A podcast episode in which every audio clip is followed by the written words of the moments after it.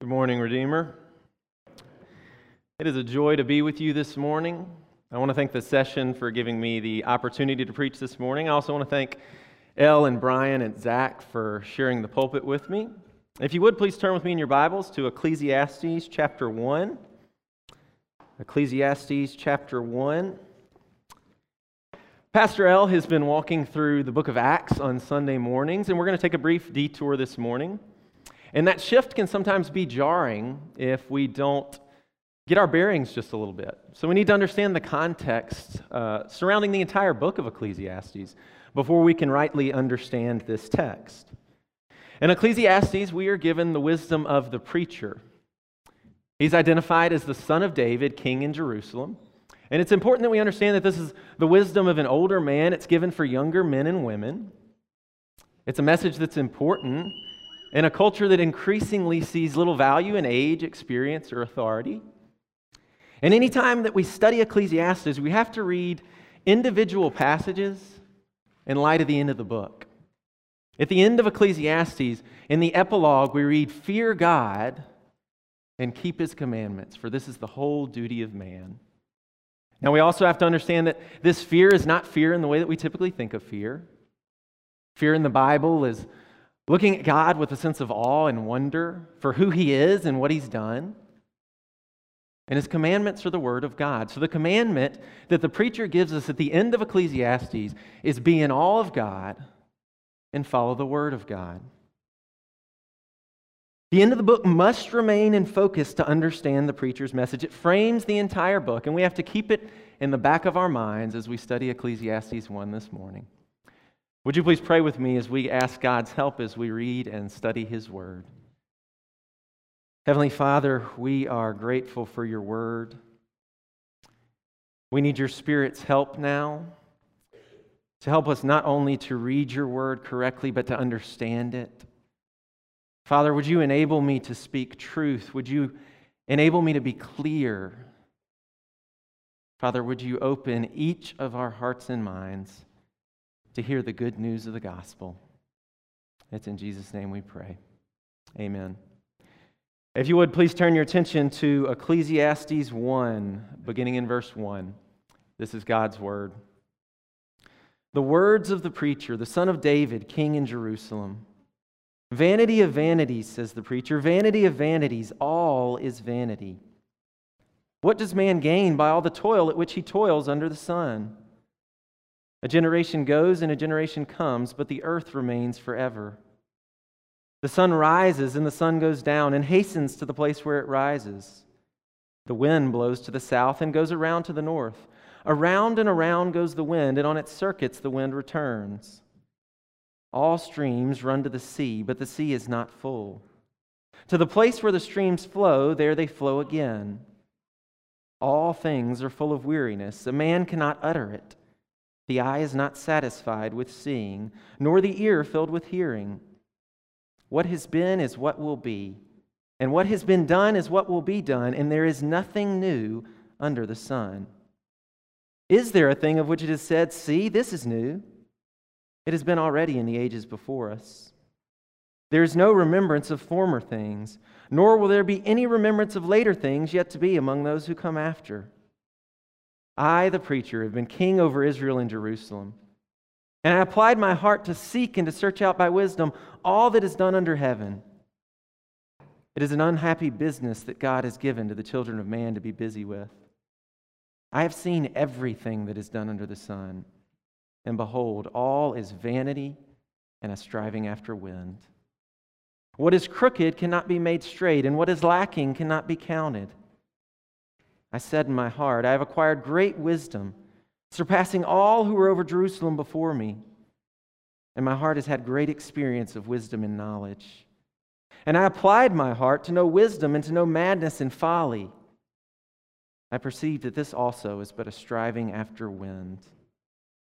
For in much wisdom is much vexation, and he who increases knowledge increases sorrow. Amen. Where do we find meaning? That's the question that's at the heart of the preacher's message this morning. So much of our lives is spent trying to find meaning or significance in the things of the world. The modern advertising world understands this. That's why you are constantly bombarded with commercials that promise you a better, happier life if you'll choose the right moisturizer, maybe the right fast food restaurant, even the right car insurance. If you walk through the self help section of a Barnes and Noble or a Books-A-Million, you'll find hundreds of titles that promise you the key to success, to satisfaction, or emotional well being. We are consistently told that we can find meaning in the things of the world. Just buy this new product, or maybe work harder, or above all else, do what makes you happy and you'll find significance in the world. That's one of the key issues that the preacher identifies in Ecclesiastes 1. We try to find meaning and significance in the things of the world. But the preacher gives a response to this desire to find meaning in the world in verse 2. Look at the text with me. Vanity of vanities, says the preacher. Vanity of vanities. All is vanity. All is vanity. The Hebrew word translated vanity right here is found 38 times in the 12 chapters of Ecclesiastes. The preacher is going to return to it over and over again. So it's pretty important that we understand what it means. And vanity is a good translation. You could also go with meaningless, empty.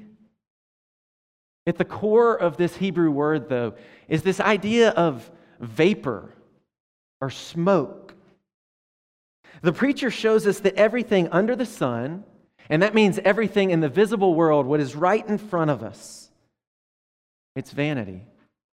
It's meaningless, it's empty, it's smoke. Now we have to reconcile Ecclesiastes 1 with what we read in our call to worship. Because Lamentations 3 tells us that God's mercies are new every morning. And that is true. But the preacher's message is that those who just have an under the sun view of the world, for them, nothing is new. Ecclesiastes 1 is also true. The world appears to offer meaning or significance, but anything in this world that is not connected to God is ultimately meaningless. It might sound harsh to our postmodern ears, but the preacher's message in Ecclesiastes 1 is that meaning is found only in relationship with God. That's what I want you to take away from this passage this morning. Meaning is found only in relationship with God. And the preacher is going to demonstrate this for us by showing us two realities in the world. In this world, nothing is new and nothing satisfies. Nothing is new and nothing satisfies. Meaning is found only in relationship with God. And first, in verses 4 through 11, the preacher is going to demonstrate that in this world, nothing is new. We're constantly searching for things that are new. We think that they will bring us meaning. But the preacher shows us that the world remains the same. He's going to begin by showing us the repetitive, unchanging nature of both people and the world. Look with me at verse 4. A generation goes and a generation comes, but the earth remains forever. Men and women, we live and we die. We're powerless to change that. Think of all the advancements that we have made in modern medicine, yet we'll all still die. He continues in verse 5 The sun rises and the sun goes down and hastens to the place where it rises. What does he mean by that? Simply that we are powerless over the sun. In verse 6, he goes on to talk about the wind. He says the wind blows one way and then another. Again, we can't control the wind. In verse 7, he describes how the streams, they flow to the sea, but somehow the sea, it never fills up. There's a pattern to nature, and it doesn't change. There's nothing new or different about it, even catastrophic weather tornadoes, drought, hurricanes. These things consistently repeat themselves year after year. all of nature here is viewed as repetitive. You could even say boring. And the preacher's message is that we're powerless to change it. But you might ask, well, what about human nature? The preacher has an answer for this too. Look at verse 8. All things are full of weariness. A man cannot utter it. The eye is not satisfied with seeing, nor the ear filled with hearing. The preacher recognizes that we constantly search for newer, bigger, and better things. This modern advertising world that promises you happiness in the things of the world, it makes perfect sense to the preacher. The preacher's response is giving these examples to show us the worthlessness of trying to find meaning in the things of the world, things that cannot provide us meaning. You have to remember the preacher's words in Ecclesiastes 12 13. Fear God and keep his commandments. Meaning is found only in relationship with God. Then in verses 9 through 11, the preacher is going to go a step further and he's going to show us that not only does the world remain the same, but he's going to say that the world doesn't improve. Look at verse 9. What has been is what will be, and what has been done is what will be done. And there is nothing new under the sun. There is nothing new under the sun. I don't know about you, but my initial reaction to that is be a little bit offended. Because I look at my life and I, I look at the world, and I think, of course, there are new things. And more than that, those new things are better. But the preacher would have us reconsider. He'd have us really think through are those things really new? Are those things really better? Do they provide any ultimate meaning? The preacher answers again in verse 10 Is there a thing of which it is said, See, this is new? It has been already in the ages before us. The preacher says, Nothing is new. Nothing is really better. We don't move any closer to finding meaning in the things of the world. Let's take just one example from technology for a second. Just think about cell phones. Cell phones help us communicate with each other much more quickly, they help us keep tabs on each other. If you're traveling, cell phones may very well keep you safe. But cell phones have a darker side, don't they? Cell phones can contribute to addiction to pornography, to social media, even to the very phones themselves. In many ways, cell phones are breaking down our ability to communicate face to face. There's real concern, which I think is warranted, that young children growing up with cell phones are actually losing the ability to have conversations with people. There have been studies done just in the past five years on top of that that show a direct correlation between a child's cell phone usage and their level of social anxiety. There's a real dark side to cell phones. With any new worldly technology, there is no ultimate movement forward. There's nothing of lasting significance. There's nothing new under the sun. But we are stubborn. And we still try to find meaning in new things. Once again, the preacher responds to this in verse 11. Look with me at the text.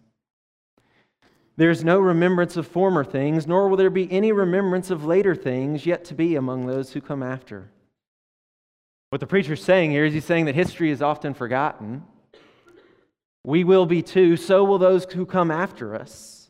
There's nothing new or lasting in the world. We're consistently pointed to the end of Ecclesiastes fear God and keep his commandments.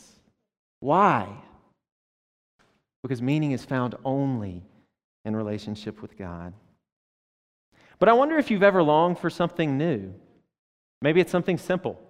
Maybe you've actually just wanted that new iPhone. Maybe you've wanted a new TV.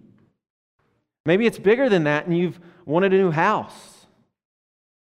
Or maybe right now, you actually long for a new situation in life. When I was in middle school and high school, the one thing that I wanted above everything else was to be able to drive. Many of you can relate to that, whether you remember what it was like when you couldn't drive or whether you're still waiting right now to start driving. It can be frustrating sometimes when you're consistently at the mercy of other people to drive you around. Particularly if you were in a situation like me and you were going back and forth between two houses because of divorce. Driving became my ultimate goal. If I just get to this new stage in life, then all of my problems are going to be solved. All of the problems from my parents' divorce, all of the problems created by my own social anxiety and awkwardness, even the loneliness and depression that I often struggled with through middle and high school, it was just going to go away when I could drive. But you know, when I finally did get my driver's license, and eventually I got a car, it took me maybe a week or two to see that that situation, it wasn't really new, and it wasn't really better. In fact, I now had more problems. I had to figure out how to pay for gas and car insurance. I had to drive my siblings wherever they wanted to go. My anxiety only increased with all of the new decisions I had to make with the freedom I had so badly wanted. See, when I was in high school, I used to be able to tell people on a Friday or Saturday, you know what? No, I can't come because I can't get there. I can't drive. But now, I was exposed as socially anxious. Newness, it seems to offer meaning, but it's an illusion. In this world, nothing is new. Meaning is found only in relationship with God. So I want you to think for a second. What is the thing or things that you are trying to build your life on right now? If you're in middle school, is everything going to be perfect when you make it to high school? If you're in high school, when you get to college, is everything just going to go smoothly? Maybe you're past that. And for you, you just need to get married. And that new stage in life is going to bring ultimate meaning to your life. Maybe you've struggled to have kids. And when you actually do have kids, that's going to bring meaning. Maybe you're on the other end of that spectrum. Maybe you just need the kids to move out.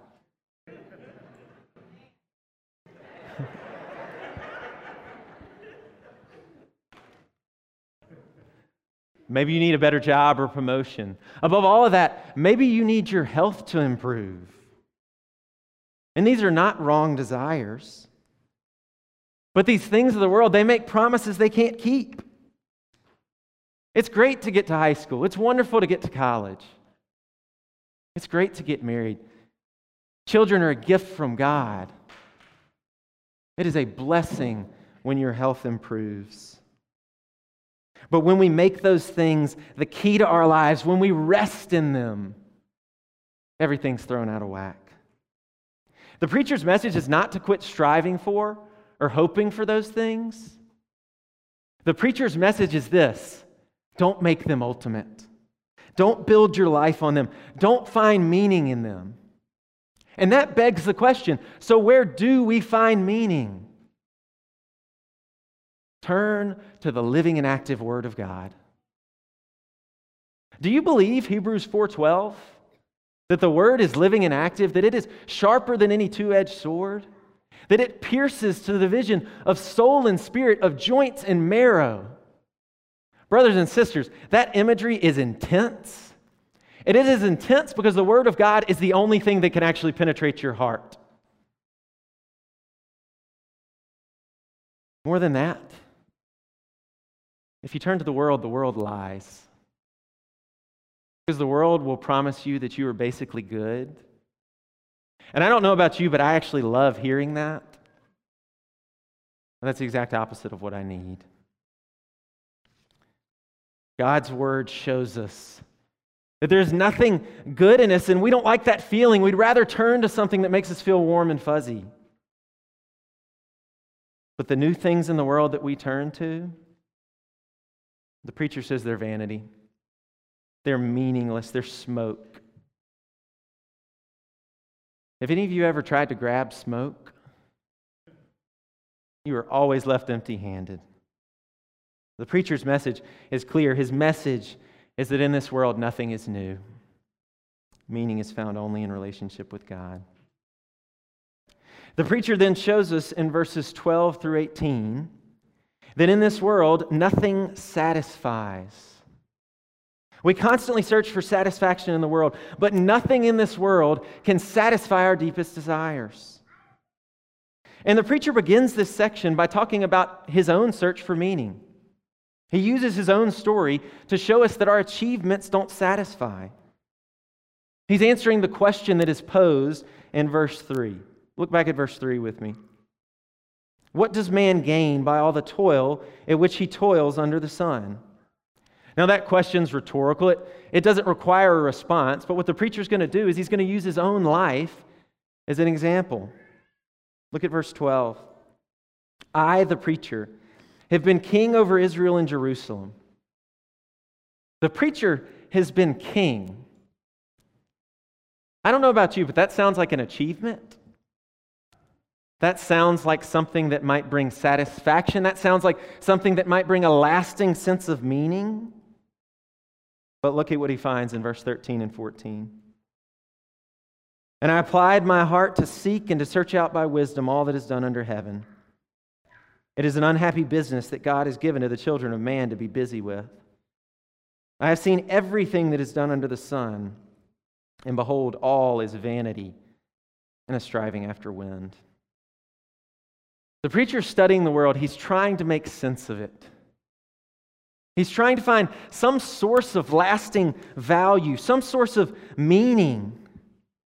But what does he find? He finds that everything under the sun is vanity. It's a striving after wind. He compares the things under the sun to trying to catch the wind, and we can't catch the wind. We can't find meaning in the world.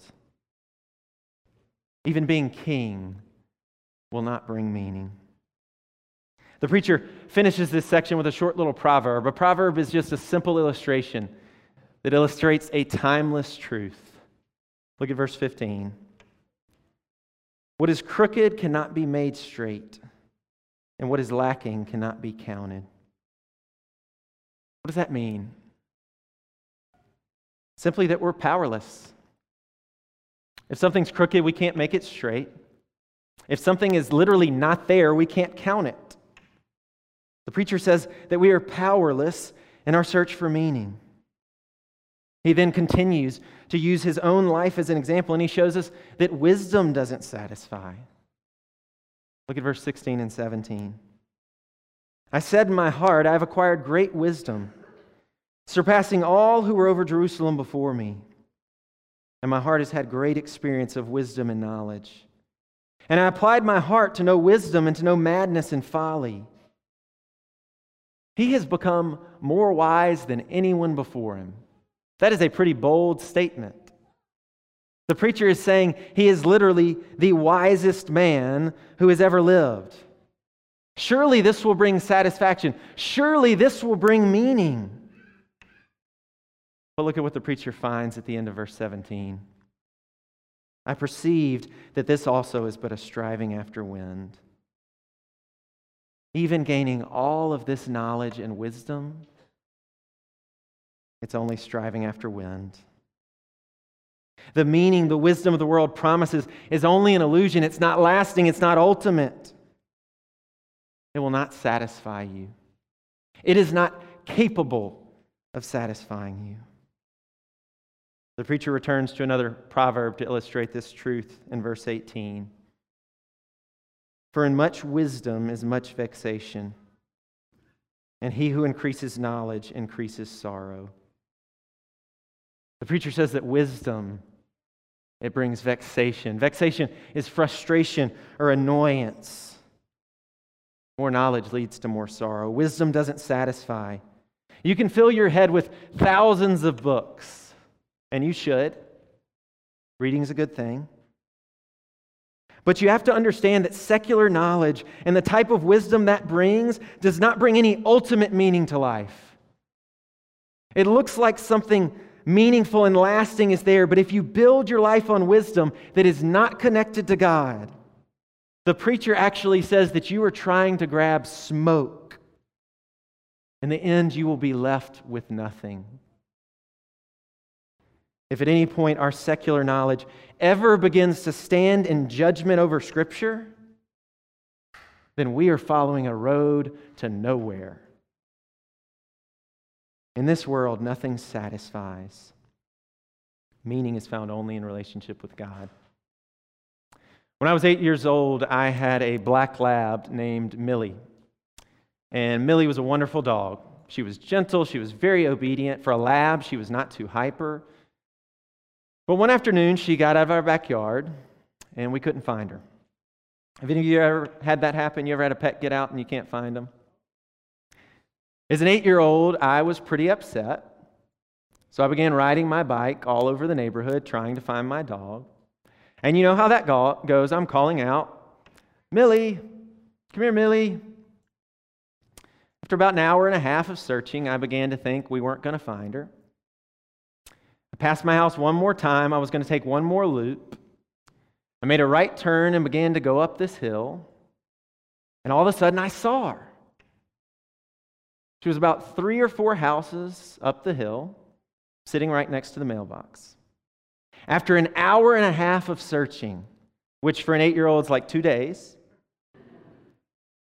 satisfaction. So I began to really excitedly call out, Millie, come here, Millie. But Millie wasn't coming. So you know what follows next. That excitement turned to anger. Millie, you better get over here right now. But you got to imagine that in an eight year old's voice. So my eight year old self rode furiously up that hill, finally made it to the end of the driveway. And I began to see why Millie was not coming. Found myself yelling at a black trash can. I got glasses about a week later.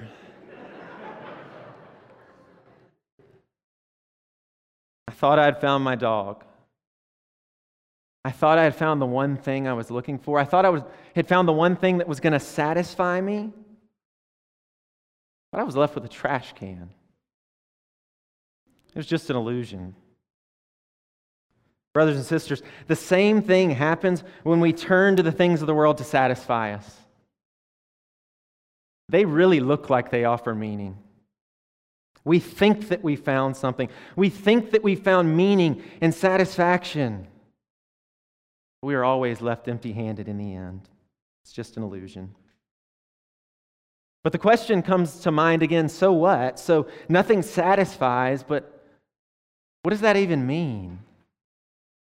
Well, the preacher would have us recognize that there is actually nothing we can do to find meaning in the world on our own. Nothing we do will satisfy. But we get this wrong in so many ways. Think about your own life for a minute. What are you trying to bring satisfaction right now? If you're in school, does satisfaction come in getting good grades? Being a really good friend, being good at sports or in the band or in your play? Maybe you try to find satisfaction within your family. Do you care for your parents or your siblings, your spouse, your children? so well that that brings ultimate satisfaction and meaning to your life. Maybe it's work. Do you work so hard that work brings satisfaction? Or do you work so hard on yourself in order to reach some perfect level of emotional health that that will bring satisfaction? Notice again that many of the things I just mentioned are good things. It's good to do well in school. It's great to be a good friend. You should love your family well. You should work hard. It's good to be emotionally healthy. But there's a very fine line between those things being good things and them becoming ultimate things. If the things we do become our ultimate source of satisfaction and meaning, then we end up in despair. Later in Ecclesiastes, the preacher will call this search for satisfaction in the world folly or foolishness. He will say that searching for meaning in the things of the world is foolish because nothing we do will satisfy. And, brothers and sisters, that is the message of the gospel. That's the beauty of the gospel. We can't do anything to inherit eternal life. All we can do is turn to Jesus in faith. Eternity is found only in Jesus. That is really good news. That is really freeing news. Eternity is not found in working hard, it's not found in your performance. More than that, it's not found in something outside yourself, like a politician or a political agenda. Eternity is not found in the things of the world, it is found only in Jesus. The preacher's message for us this morning is that in this world, nothing is new and nothing satisfies. Meaning is found only in relationship with God. Now, I wouldn't be surprised if some of you are a little bit depressed by the preacher's message right now. I'm a little bit too, because the world the preacher shows in Ecclesiastes 1, it seems sad. It seems worthless. But we have to remember that he is showing us in chapter 1 only what is under the sun, only what we can see, what's right in front of us. But in other chapters of Ecclesiastes, he'll show us another view of the world. He'll show us a life that's connected to God. He'll show us an above the sun view of the world. In chapter 12, verse 13, he'll show us where we can find meaning. Fear God and keep his commandments, for this is the whole duty of man. The command is to stand in awe of God and follow the word of God. And we all need to hear this message because with, without God, everything is meaningless. But when you enter into relationship with the triune God, there's a radical transformation because suddenly everything has meaning. Every moment of your day is significance. Your job matters. The artwork you create matters. Your relationships matter. Your time with your children on the way to school, it matters. Your five minute conversation with someone in line at the grocery store has eternal significance. It all matters because we are called to love our neighbor, and everyone is our neighbor. And being able to do that begins with the first commandment fearing God. Another pastor says it this way He says, You can't keep the second great commandment to love others unless you are first keeping the first. You must fear God to care for and love others well in any ultimate way. Meaning is found only in relationship with God. And the beautiful thing about where we stand right now in redemptive history is we get to read Ecclesiastes in light of both the Old and New Testaments. So, in the New Testament passage that Brian read in Ephesians 2, we do get to see that we were once without hope. We were separated from Christ, alienated from God. It doesn't stop there, does it? It it's, it's immediately followed by but. But now in Christ Jesus, you who were once far off have been brought near by the blood of Christ. We were strangers and aliens. Now we're fellow citizens. More than that, we are part of God's family. Brothers and sisters, meaning is found only in faith in Jesus. Jesus is the only one who can satisfy your deepest desires. He's the only one who can get to your heart. He's the only one who can provide anything of lasting significance. He's the only one who offers you life. That's beautiful, and that is good news. Would you please pray with me this morning? Heavenly Father, we are grateful for your word. We are grateful for the way that it challenges us, that it reminds us of our sin, that it reminds us that our view of this world is so myopic, we focus on just the things that are under the sun, and we need your help to move us away from that. Father, we need your help to give us an above the sun view of the world. Father, for those in this room who don't have faith in Jesus today, I pray that you would begin to work in their hearts, that they might at least be curious and begin to ask questions.